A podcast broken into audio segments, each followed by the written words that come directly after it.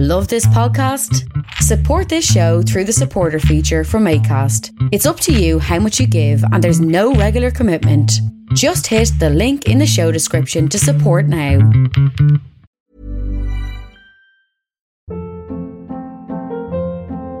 Hold up. What was that? Boring. No flavor. That was as bad as those leftovers you ate all week. Keke Palmer here, and it's time to say hello to something fresh and guilt-free. Hello Fresh. Jazz up dinner with pecan-crusted chicken or garlic butter shrimp scampi. Now that's music to my mouth. Hello Fresh. Let's get this dinner party started. Discover all the delicious possibilities at hellofresh.com. Planning for your next trip? Elevate your travel style with Quince. Quince has all the jet setting essentials you'll want for your next getaway, like European linen, premium luggage options, buttery soft Italian leather bags, and so much more. And it's all priced at 50 to 80% less than similar brands. Plus, Quince only works with factories that use safe and ethical manufacturing practices. Pack your bags with high-quality essentials you'll be wearing for vacations to come with Quince. Go to quince.com slash trip for free shipping and 365-day returns.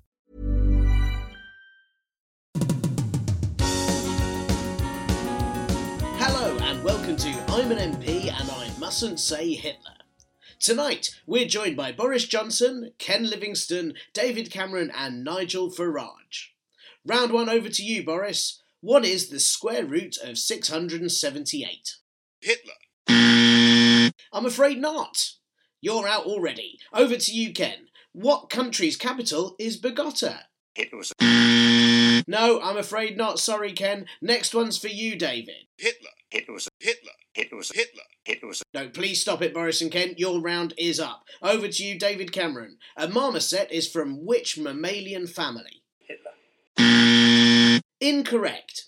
And last question to you, Nigel Farage. What is the name of the infamous World War II German dictator? Uh, this European Union is the new communism. Well, that's actually a bit of a surprise. Uh, was I ever a member of any extremist political group? No, I was a member of the Conservative Party. Yeah, same thing, isn't it? Well, once again, not only have you all lost, but so have the public. Tune in next time to I'm an MP and I mustn't say. Hitler. Hitler was a Hitler. Hitler was Hitler. Hitler was Hitler.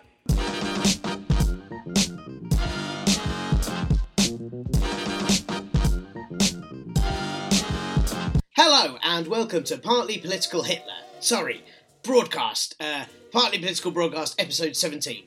I'm Hitler. Oh, sorry. Uh, I'm Tiernan Douieb, and on this week's show there is an interview with Hitler, some stuff about Hitler, and Hitler, Hitler, Hitler.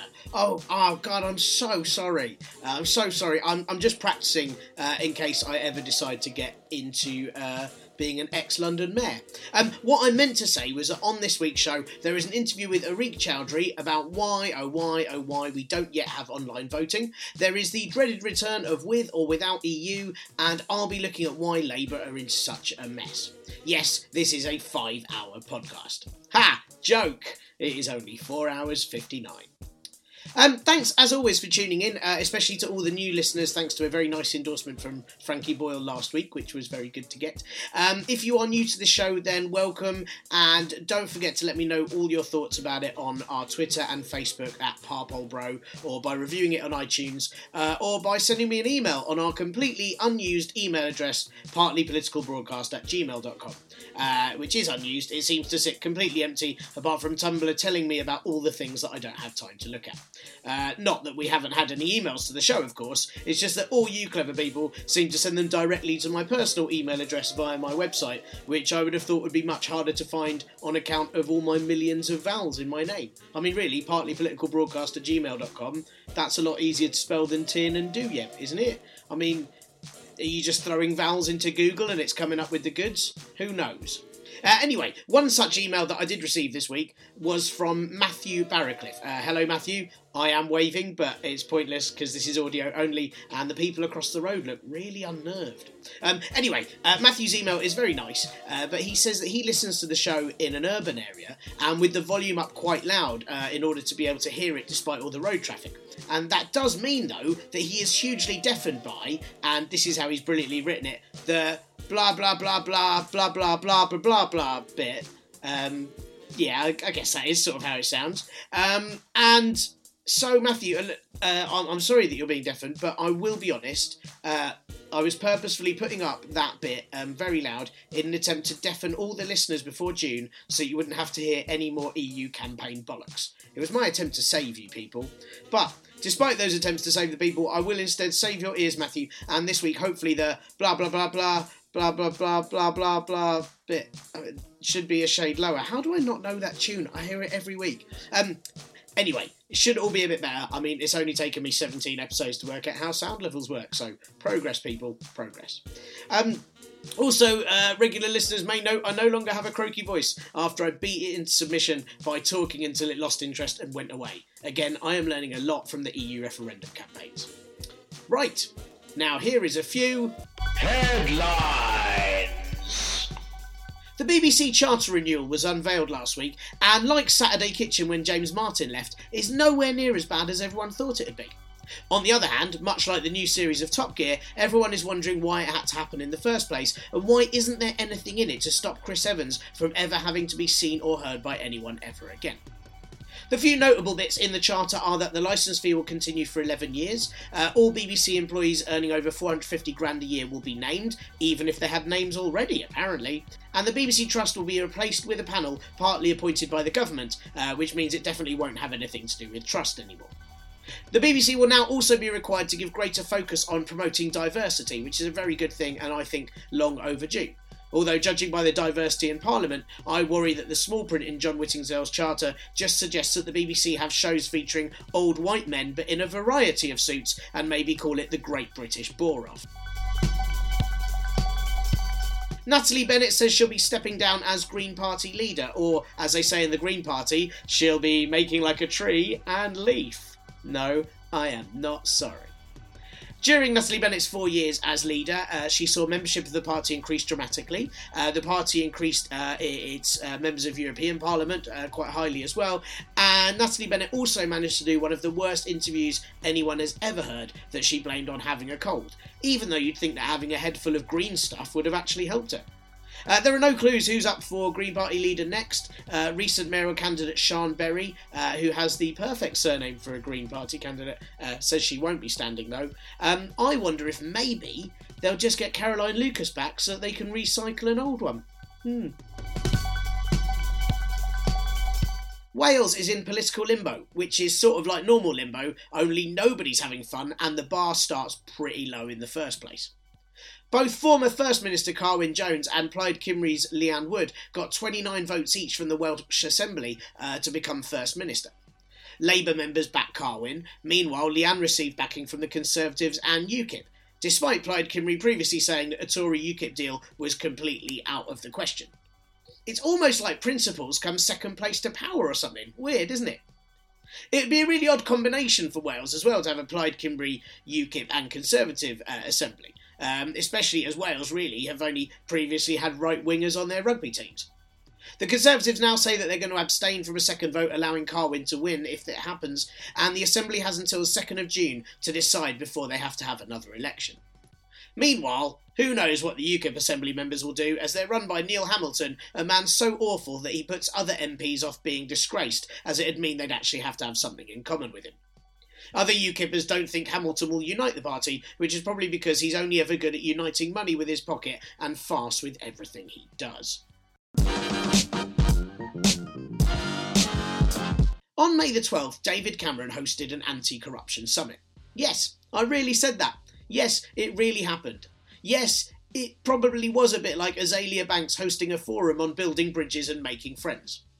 Just a couple of days before Cameron hosted it, he was caught by a camera microphone saying to the Queen that Nigeria and Afghanistan would be attending and are fantastically corrupt. The Queen was visibly shocked by this, uh, probably because she realised she no longer owned either of those countries. Not only is fantastically corrupt the sort of language only a supervillain would use, you know, along with deliciously evil and curiously minty, but also Nigeria's civil society groups have actually asked old Dave only a few weeks ago to do something about all the dirty money from Nigeria that gets laundered in the UK. They complain that many UK authorities turn a complete blind eye to money hidden in our property market, car dealerships, and private schools, and all the sorts of places that use the clever tactic of disguising money with yet more money. Meanwhile, Afghanistan welcomed David Cameron's comments about them, saying that the country did used to have high corruption but is acting against it, and that really it would help an awful lot if the West, aka the UK and US, didn't keep the Afghanistan narcotic industry alive. Narcotics that I guess are probably mostly getting consumed in the property market, car dealerships, and private schools, using some of the laundered Nigerian money to funnel it through their noses. The last time there was an anti corruption summit, three years ago at the 2013 G8, three global policy proposals were made, none of which have been fully delivered by anyone that attended. Hooray! These three policies were to make country by country reporting public, uh, for an automatic exchange of financial information, and to have globally available public registers of beneficial ownership. All sounds quite sensible. And this time round, well, uh, still not much progress. Well, except in the area of public registers, right? Five countries signed up to have transparency of beneficial ownership of companies, trusts, and foundations in the UK and its dependent territories.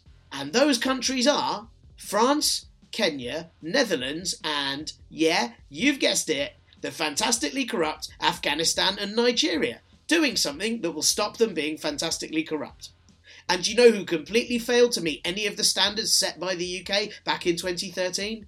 Yeah, that is right. The UK. Well done, us!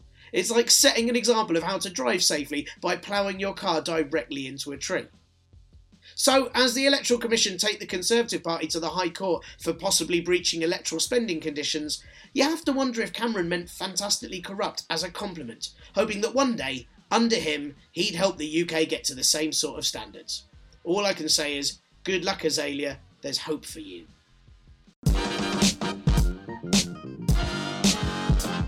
The turnouts for the UK elections last week ranged from between 20% to somewhere under 50%, with Scotland getting slightly higher. The news suggested that this was a good result, which made me really feel that if that was true, I should have got a much better degree at university. It seems to be a consistent problem with UK elections that the majority of people can't be bothered to vote, even though the results directly affect their lives. And I guess part of this might be to do with having a phobia of tiny pencils attached by tiny bits of string, but it could also be due to the inconvenience of it all. A few of my Twitter followers told me that in the recent elections, their polling stations didn't have disabled access. And voters in Barnet were turned away due to missing names on their voter lists and then weren't able to return later on. And then there's also the hours and the locations, and you start to wonder why we can't just vote online in today's day and age. I mean, you can do everything else online nowadays, you know, from paying your taxes to checking how depressing your bank balance is now that you've paid your taxes, to booking a doctor's appointment because of how sick you feel from checking your bank balance. So, why can't you just open up your phone, pop a smiley face by your favourite candidate, and you know, maybe a smiling poo by the one that you dislike, and cast a vote that way? I mean, when the robots take over, it'll be the only way to vote anyway, so why not get a head start on the T1000s?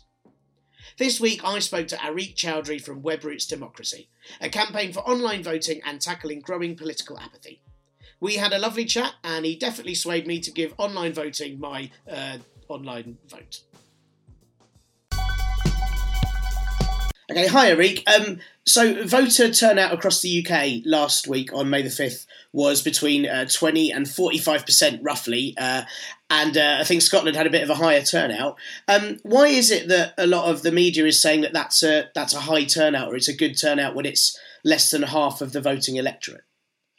Well, I think the um, turnout is probably higher because of the low barrier that's already been set. So, for example, in a lot of these um, police and crime commissioner elections, uh, the average turnout previously was around 15 to 20 percent, and in elections in um, Wales, for example, was around 40 percent. And Scotland, interestingly, although it was only although it did go up to 55 percent, that's only four percentage points higher than the previous Scottish Parliament election, which was before the referendum. So I think it was expected that it would actually be a lot, a lot higher post referendum because of the the uh, mass amount of voter engagement we saw during that period. However, it doesn't seem to have had a massive impact on the Scottish Parliament elections. Although, like you said, you know, all of these, most of these elections are lower than fifty percent which frankly isn't good enough at all in any any type of democracy where really it should be the majority of people having a say on the direction of their future. I mean, do you think people just didn't care about these ones much? Because I mean, I know to, to, be honest, police and crime commissioner, I knew nothing about. I never do. I don't really know why I should vote on it. Um, yeah. You know, there are. I, I, wonder if there's that sort of feeling towards towards the. Yeah, no, I agree. I think I think devolution is a good thing. However, you need to really explain it to people what a what it is, and then market these elections to the same extent that you market the general election. So, see, a lot more money is spent on the general election when we're electing MPs to Parliament, whereas you can argue you know, local councillors do equally important jobs. It's just on another, it's on a different level in terms of your local services and social care, for example. And also, the Scottish Parliament and the Welsh Assembly are very important elections in uh, Wales and Scotland. Although you don't see the same sort of attention given to it by central government, which I think there should be. But I do agree that some people, if they don't know much about it, then they're much less likely to, to probably go out and vote in those elections.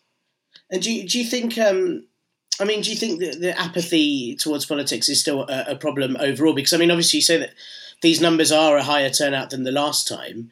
Um, so does that mean less people are apathetic than before, or is is it still a, a wide problem that uh, that people don't really care?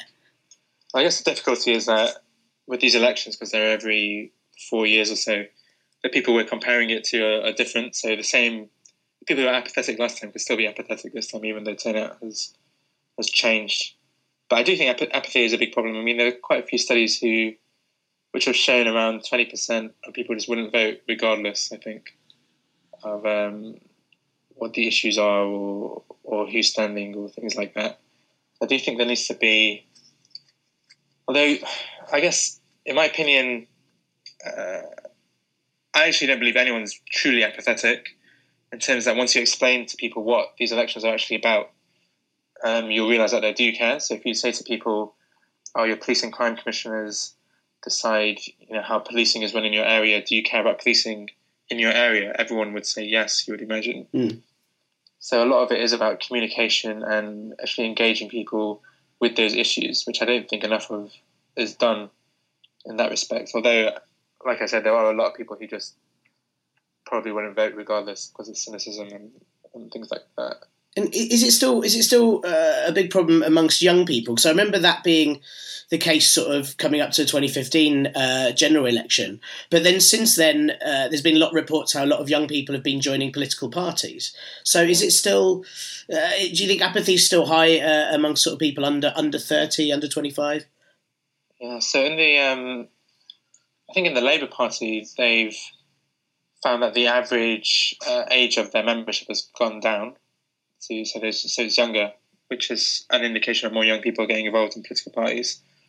However, in the uh, general elections for the past the past four general elections, the voter turnout amongst young people aged 18 to 25 has been below 50% in each of those, and that's compared to say those those aged over 65 where you're seeing turnouts of 70 to 75%. So it's quite a big gap, and I think there is particularly a case of young people not being engaged uh, in politics, and that could be you know, a number of reasons, but one of them is one of the reasons I think is quite important is that um, politics simply doesn't reflect um, the lives of young people. It's, it's, there's quite a big disconnect in that respect. But isn't that the you know, or what I've heard people say before is that you know young people don't vote, therefore politicians feel no need to try and pander yeah, to young people's needs. I mean, politicians, because because of the, the nature of their jobs being up for for grabs every five years, they will mainly focus on people who vote for them.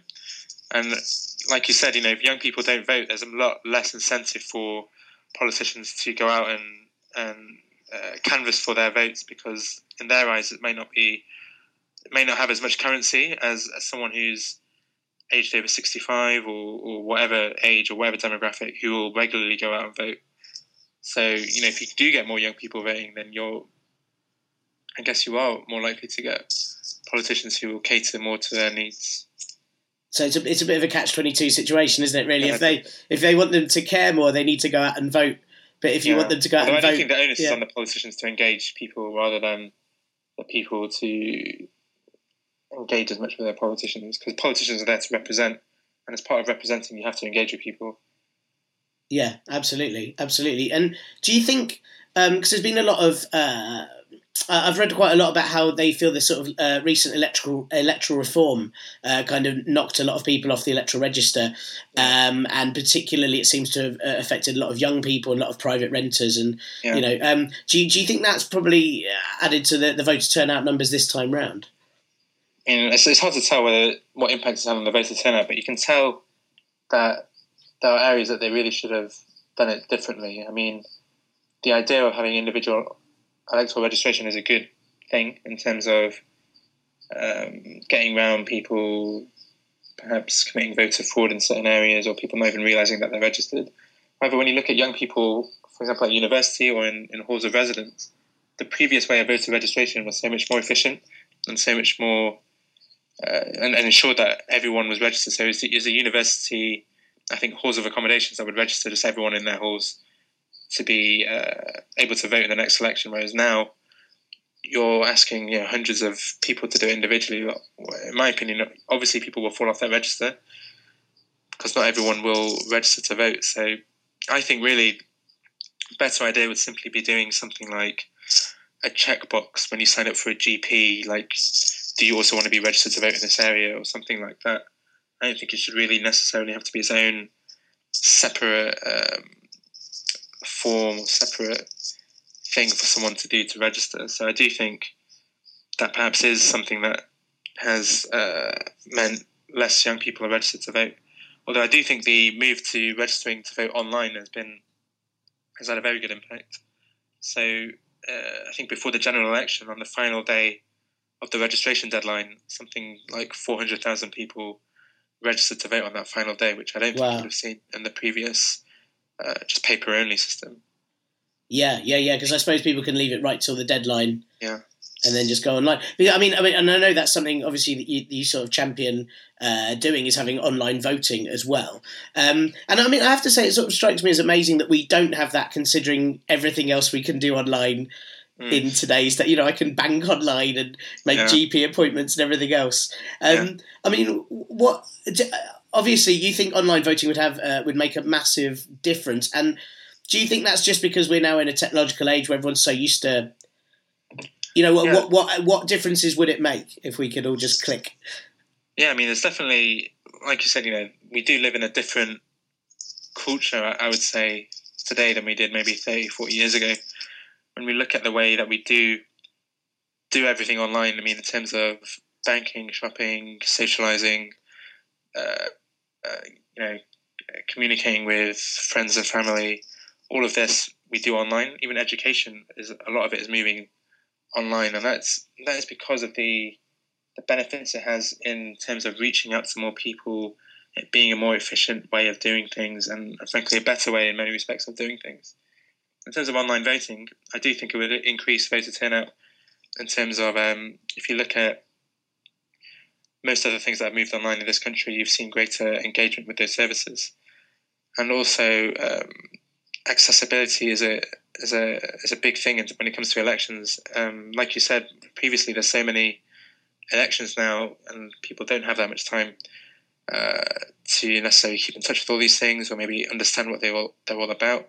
So what one thing online voting could do is really be a more informative way of voting. So let's say there was a central voting website, you can literally go on there, find out what your local councillor does before you vote, or even find out who they are and what they stand for before you vote. Whereas when you go to a polling station, you're just frankly just faced with a ballot paper and uh, a faceless individual on, on that paper.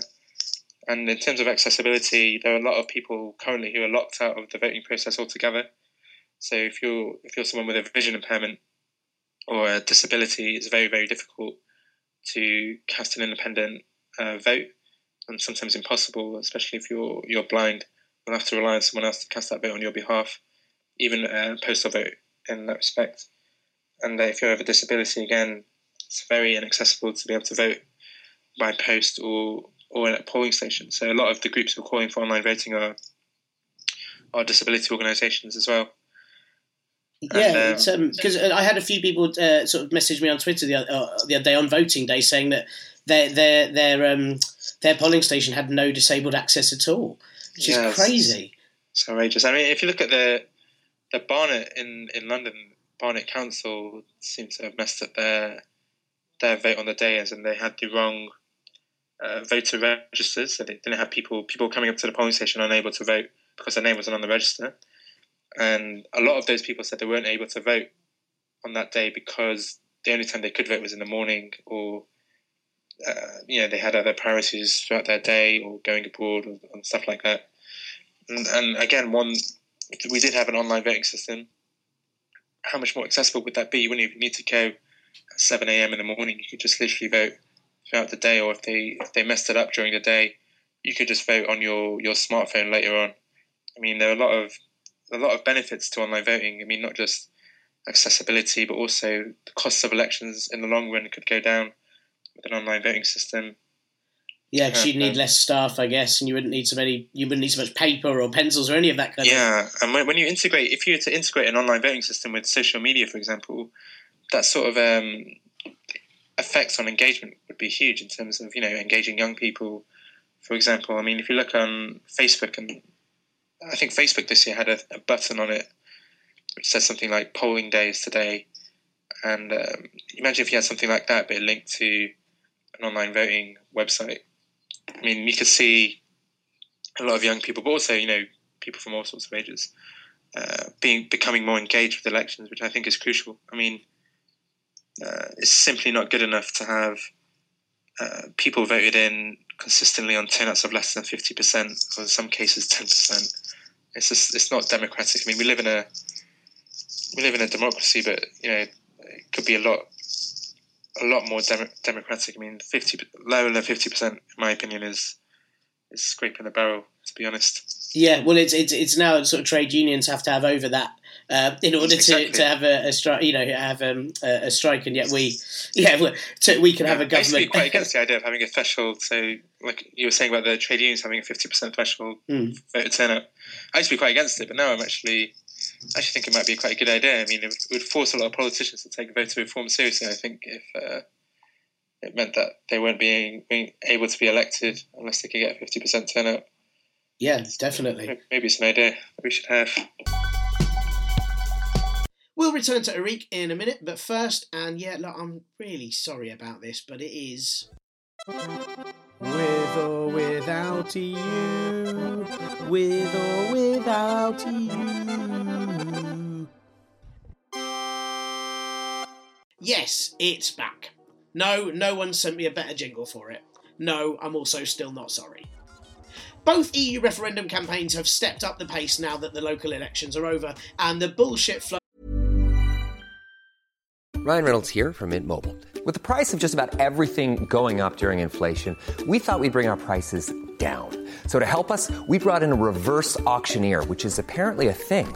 Mint Mobile unlimited premium wireless. Have to get 30, 30, bit to get 30, bit to get 20, 20, 20, bit to get 20, 20, bit to get 15, 15, 15, 15 just 15 bucks a month. So, Give it a try at mintmobile.com/switch. slash $45 up front for 3 months plus taxes and fees. Promo for new customers for limited time. Unlimited more than 40 gigabytes per month slows. Full terms at mintmobile.com. Planning for your next trip? Elevate your travel style with Quince. Quince has all the jet-setting essentials you'll want for your next getaway, like European linen, premium luggage options, buttery soft Italian leather bags, and so much more.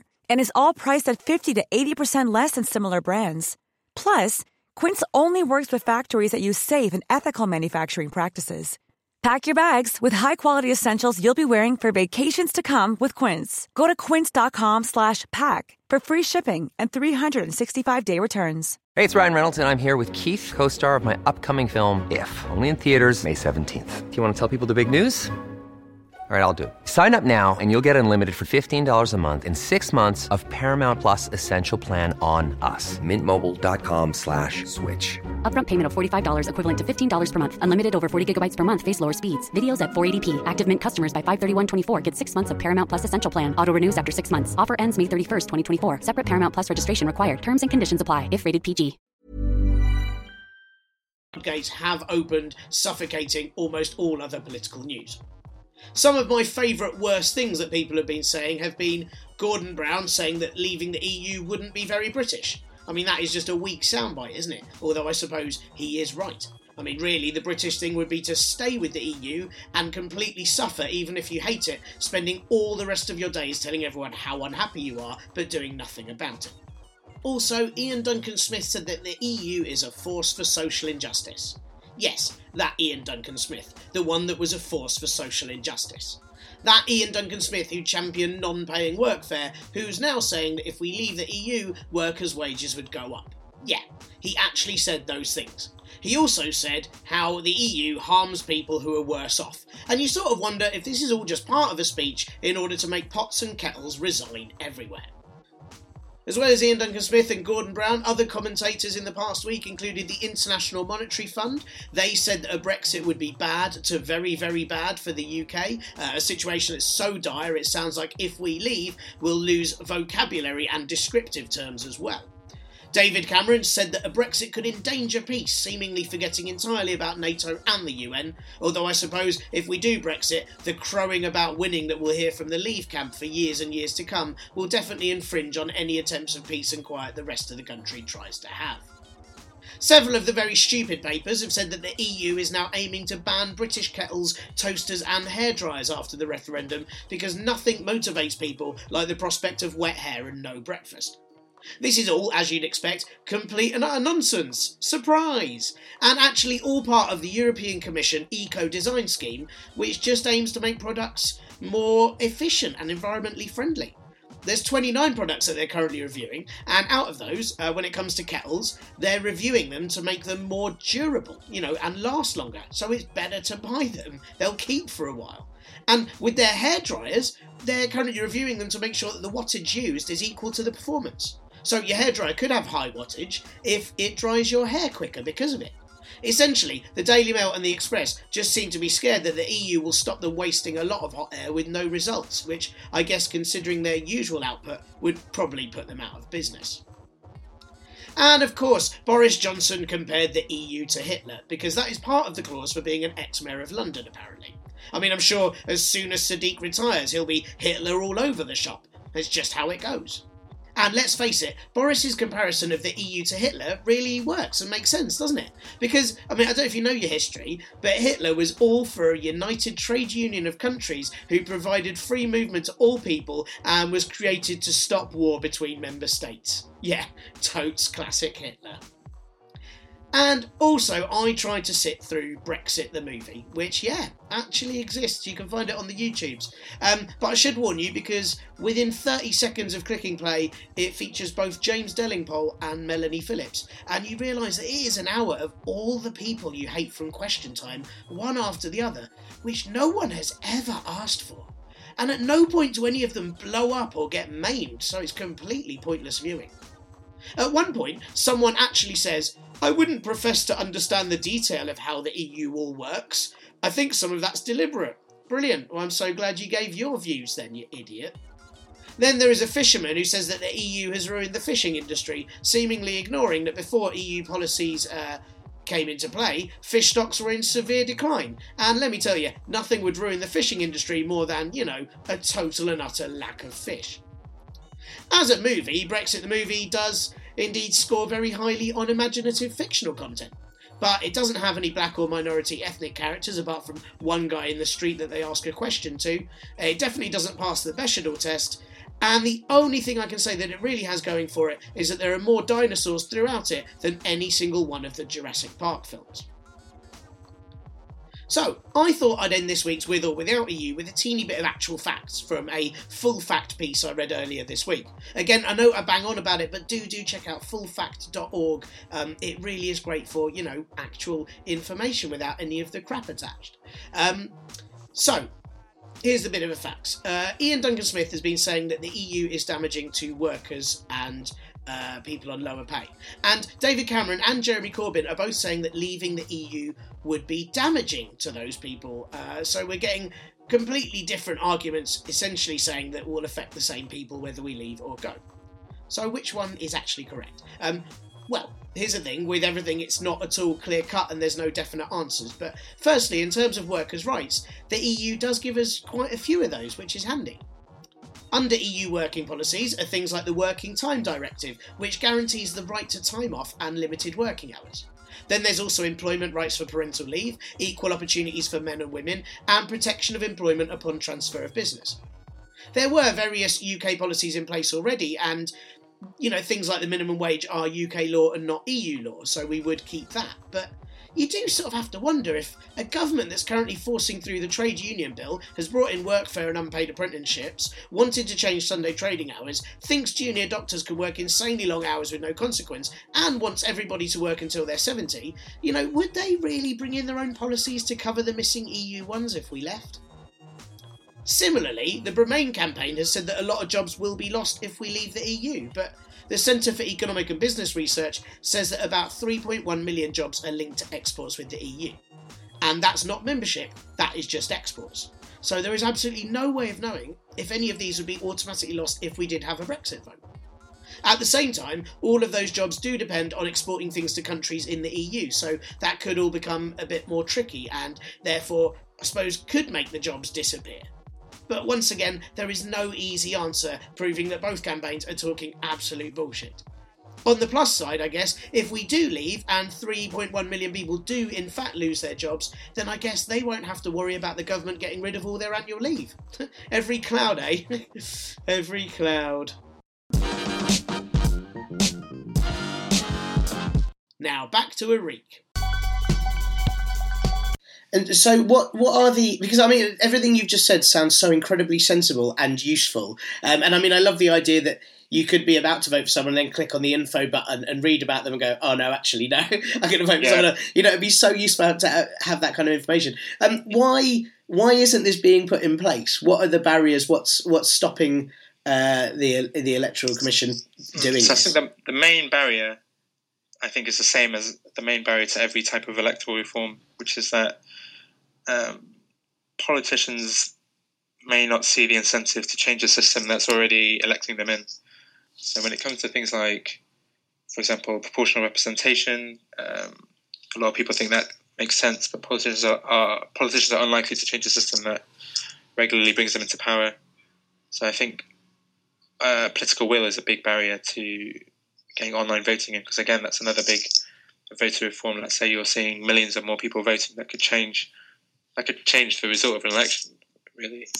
But again the, the second main barrier i would say is uh, security.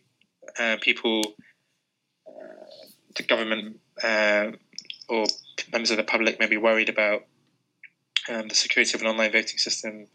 How can we trust it? How can we know that the person you voted for is the, the vote that is counted, or how, what do we do if um, the system is hacked, things like that, which I would say is a, is a big concern. And then the third main barrier is the initial financial cost of implementing this system. So the government responded recently to one of our our reports and said that they see the cost as quite a big barrier in terms of in, in terms of austerity, for example although arguments in terms of security, I think, are being won, and political will, I think, is a matter of time. Because I mean, would you? I'm, because I'm guessing that's the sort of other thing that I would think is that there are people that aren't that will a still don't have access to the internet in Yeah. the UK you know, or, or good broadband speed or, or 3G or whatever. Um, and I guess there are also um, there's a terrible generalisation, but older people that don't use the internet very often. So would you still need the original polling stations and online voting at the same time, which then I guess would be so quite that's, that's costly. the, that's the uh, process that I would that I'm advocating. I'm only advocating online voting as an option. I think we should keep if people want to vote at polling stations, they should be able to vote at polling stations. If people want to be able to vote by post, they should be able to vote by post. And I think if people want to be able to vote online, they should be able to vote online. So I would be in favour of keeping all three of those. And I think having all three of those actually improves the system in terms of security. So, for example, one country that uses online voting is Estonia. And in Estonia, they've actually integrated the polling station and online voting methods together in that so with their, their system of online voting they have something called uh, repeat voting where you can vote multiple times over an extended period uh, in an election with only your last vote counting, and that's to sort of guard against people. Uh,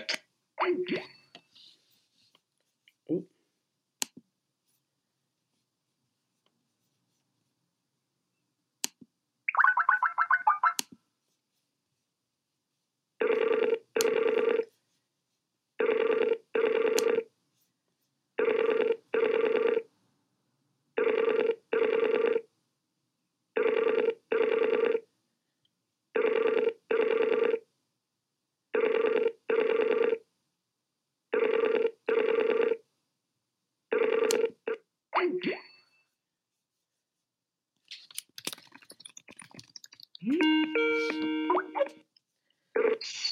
right. Cool. no, sorry, yeah, lost you then.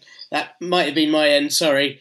sorry. That's cool. It's all it's all recording. And you were just uh, telling me about um, Estonia and their voting system. If you if you wouldn't mind starting that Yeah, that's fine. from the beginning, Yeah. that would be brilliant. Thank you. So, um, from which part? Sorry, do you want to start? Uh, just, just Estonia? um, well, I had it all the way up to you telling me about Estonia's voting. So if you want to start from Okay, the cool, cool. what they have in Estonia, that would be great. Thank you. Okay, cool. So in in Estonia, which is one country that does uh, have online voting in elections, they've integrated their polling stations uh, votes with their online voting method, um, and that's to sort of improve the the process of voting there. So in Estonia, they have something called repeat voting, which is where you can vote multiple times over an extended period with only your last vote counting, and that's to guard against things like um, being pressured to vote a certain way, or someone buying your vote, or uh, someone you know maybe stealing your vote, for example. And um, if your last vote in that system is tampered with in any way, you can then vote in a polling station, which then discounts any online vote that's done. So that adds a sort of extra safeguard to their voting system, which you don't have with just a polling station or just a postal vote. Once those votes are tampered with, it's very difficult to to change your vote after that. So I would I would only advocate it as an option alongside polling station and postal voting, and I think that works a lot better rather than just having purely one method of voting.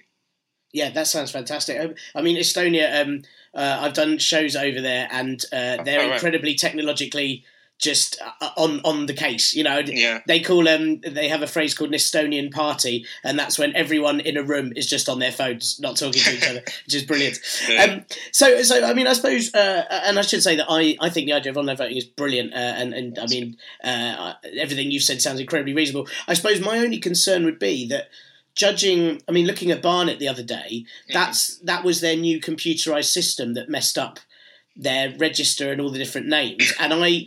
I suppose if we had anyone other than this government in charge of it, Yeah. I'd trust a computerized Yeah. voting system. Is there worries that you know that it implemented wrongly or it'll be given to the wrong contract? How can we guarantee that it'll be a, a decent working system? Yeah, I should have said one of the other barriers is that people don't trust the government with with technology. So it is a difficulty. I mean, you have to get um, you have to get a proper process in. You have to get um, proper tendering process, proper checks and balances over these systems. However, you know, even if it's a paper method of voting, there, there are still problems. So if you have a look at, I don't know if you've ever been to a vote count before, but uh, a paper vote count. No. So I've I've been to I've been to one before, and um, you have what you have there is a lot of miscounting of votes and a lot of um, recounts of votes, especially when it's uh, a close margin, which kind of shows that not you know there's no guarantee that every vote actually counts under the current system if people are counting them inaccurately, and I think that's quite important. I mean. You know, every vote should count. If someone's gone to a polling station and they voted, their vote should count to towards their election of their Mm. representative. And yeah, there are lots of um, examples of where non-electronic services have gone wrong. So it is all about doing these things properly. But if there is a problem, like I was saying earlier, if there is a problem with an online voting system on the day, um, people can still vote later on in that day once it's been been fixed. So uh, you know the accessibility is still there in terms of you don't have to go back to the polling station to vote. You can literally just wait a few hours and then vote on your smartphone later. It's not too big of an issue if something does go wrong. Although I do agree, you know, if they do do this, it has to be done properly. And if there are any problems, uh, the person who should be paying for that is is whoever is providing that technology or or working on that contract, not the not the taxpayer. Yeah, definitely. I mean, that is just like I said. That is just my fear that it will get I don't know, given to G4S or something, and yeah, exactly, half, of, half of it won't work. Um, but yeah, it's also a very good point. If it does go wrong, you can just say, "Oh, right, well then we'll do it tomorrow instead." Everyone open their yeah. phones, click, and it's it's already done. It does. It sounds so incredibly sensible. Um, so, uh, last question, really. Then, um, if people would like to kind of get involved with this and they'd like to, to petition towards online voting um, and really also to you know to tackle voter apathy what what sort of stuff would you suggest they do where can they go what can they uh, get involved with so if they want to get involved with uh, WebRoots I would say to follow us on social media at, at WebRoots UK and on there you'll find our, our petition that we're doing to the government uh, we're trying to trying to reach the uh, 10,000 signature threshold to get a response within six months so you can sign that. And also, if you visit our website, uh, webrootsdemocracy.org, there are lots of ways you can get involved. But in terms of um, tackling voter apathy in general, you know, I would say talk about politics with your friends. I think it's a very good way of getting people interested. So I think, you know, maybe not enough people are having conversations about this kind of thing. And also, you know, just to get involved with a political party, get involved with a political campaign. Because, you know, I don't believe that anyone's truly apathetic about politics. There's always something some issue that people care about. And if there is an issue that you care about, you should just get involved and try to change it. I mean, that's basically what I'm trying to do here with online voting. And uh, I think that's probably the best method of tackling voter apathy in the long run, is just literally getting more people involved in politics. Many thanks to Areeq for chatting with me. You can find WebRoots Democracy at webrootsdemocracy.org, and if you click on their Get Involved section, you'll find a link to the e petition for online voting which sounds appropriate, doesn't it, really? Um, they're also on Twitter at WebRootsUK, and Areeq has his own account at Areeq Chowdhury, so that's A R E E Q C H O W D H U R Y. So go and follow him and do all of those things. Thank you. all. The name Labour used to mean all about supporting the workers. But now it seems to imply much more about how much bloody hard work it is for anyone in the party to agree on absolutely anything. A week doesn't go by without someone from Labour attacking someone else from Labour as though they're going into battle blindfolded and at the last minute a Tory MP spins them round 180 degrees. If Labour are still a party, it's one where half of them won't invite the others along because they think they'll ruin it, and the other side have their own gathering in a treehouse with a big sign on the door saying no Corbyn's allowed. Those in the party who dislike Corbyn took the recent election results to mean that he'd failed, even when the party did better than it was predicted to.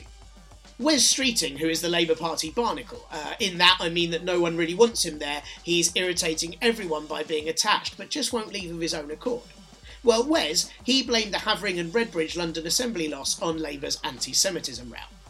Though in Havering and Redbridge, UKIP support rose really quite highly, and I don't really think that all those previously Labour voters thought, do you know what, I'm sick of this anti Semitism, I'm going to go to UKIP. Unless I suppose they were looking for a party who are actually better at being racist all rounders. Who knows? Chris Leslie said on the BBC that Labour need to move more centre to appeal to voters, which isn't at all what they did in 2015, is it, Chris? And that turned out really well, eh? Do you remember?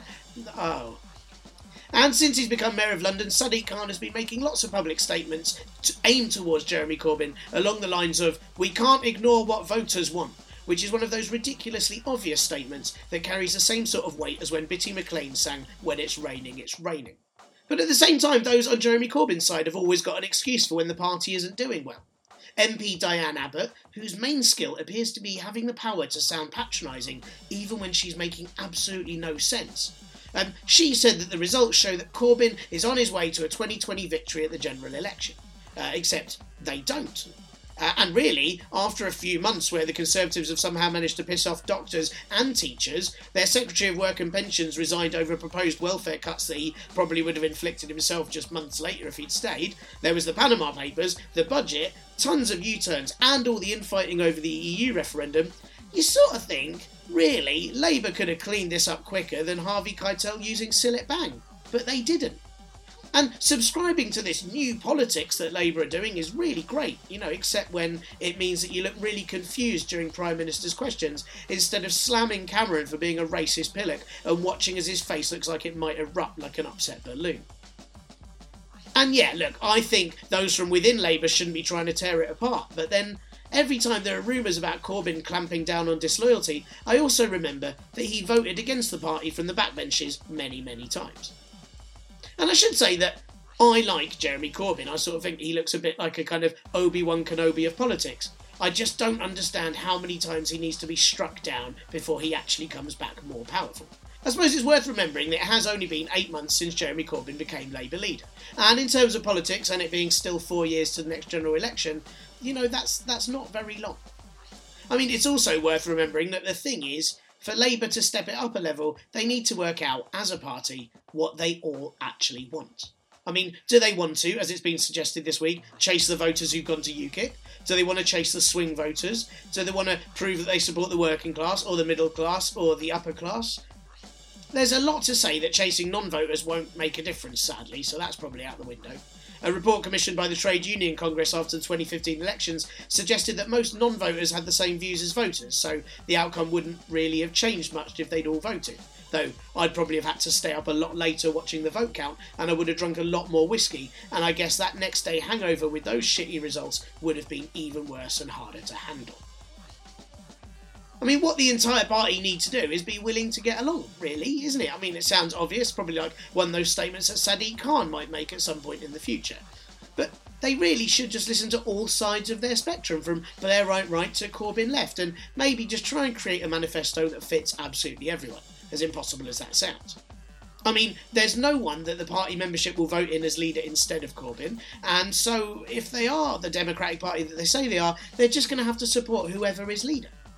Or I suppose the other option is that they could just split into several smaller parties. You know, I guess you could have old Labour, new Labour, red Labour, blue Labour. You know, like a really depressing Dr. Seuss book where probably Horton can only hear himself. And that would then halve all of Labour's voters in 2020, and then, ha ha, Corbyn's detractors will say, We told you he wasn't electable, and now after we told everyone he wasn't for ages and kept putting him down, then he wasn't, ha ha. And meanwhile, all the Corbyn supporters will say, actually, we did okay and we just hung on all in all, and we'll definitely win in 2025 because I'm sure something magical will happen all by itself. And then we, as the people, will sigh as Prime Minister Boris Johnson is found simultaneously having sex with a pig while avoiding tax, but somehow distracts everyone by slipping on a banana skin. Okay, very quick one this week uh, for the question of the week. The Eurovision Song Contest took place last weekend, and it is, as everyone always says, uh, secretly a sort of political event, isn't it? I mean, not that secretly. I mean, in fact, the winning Ukrainian entry sang a song about 1944 and her grandfather being killed by Stalinism, uh, and she did that as a sort of criticism of Putin. And I think there is nothing smarter than speaking out against the Russian leader in a TV show that's so camp in its content, he'll definitely never ever watch it. Good work. And then, of course, the Eurovision contest's new voting system confused absolutely everyone, making everyone suggest proportional representation would be better. And the British entry had lyrics in it like, We're in this together, uh, and predictably, the rest of Europe absolutely hated it. So, very political. And I asked you lot this week on the Twitters and the Facebooks what Eurovision songs you thought would best represent the Remain and Brexit campaigns. And a few of you replied with these little gems. Okay, at Unreal McKay said Boris certainly seems to be equating Brexit with Waterloo. At Real Neil Turner, he says, I can't decide, so it'd have to be Making Your Mind Up by Bucks Fizz. Oh, I think that's appropriate for many of the people in the UK at the moment. Um, at Fluff Logic says uh, Remain has to be Better Together by Jack Johnson, uh, and Brexit has to be Sail This Ship Alone by Beautiful South, which is, I think, probably slightly too poetic for either of those campaigns. Um, at Daniel Woodrow, he says, uh, Love Shine a Light into Farage's head so we can have definite proof that it's empty, and Why Do I Always Get It Wrong for Boris doesn't matter. It doesn't matter if he gets it wrong. People will still like it. That's the problem. Um, at Scott McKeating, he says uh, the grey people because I'm bored fucking shiteless of all of this. And Nuncio2 says, not sure about Brexit as a whole, but ooh are just a little git for Michael Gove. Perfect.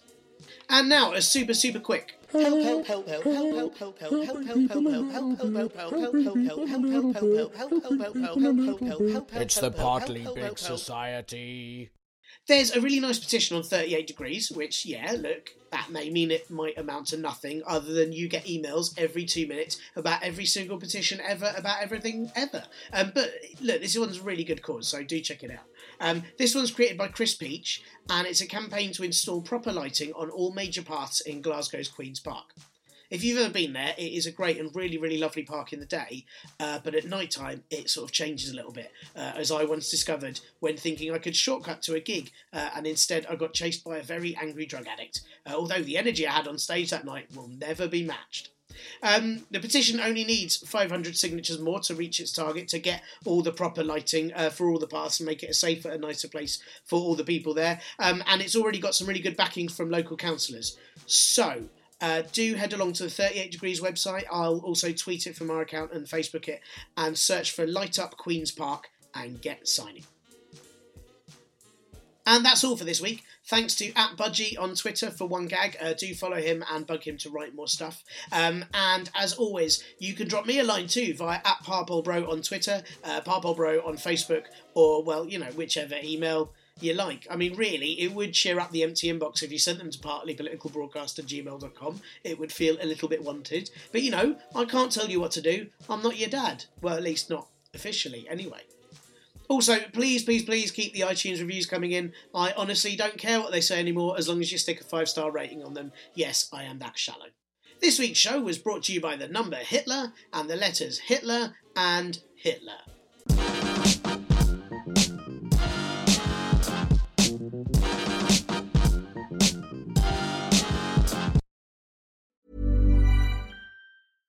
Hey, it's Paige DeSorbo from Giggly Squad. High quality fashion without the price tag. Say hello to Quince.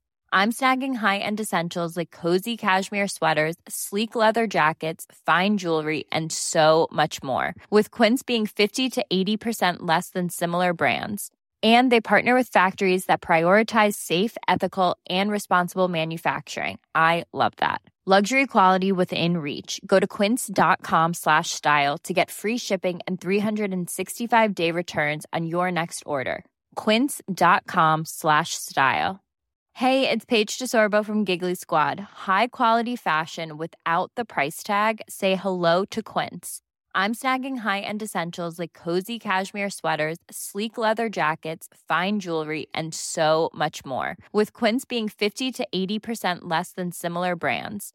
And they partner with factories that prioritize safe, ethical, and responsible manufacturing. I love that. Luxury quality within reach. Go to quince.com slash style to get free shipping and 365 day returns on your next order. Quince.com slash style.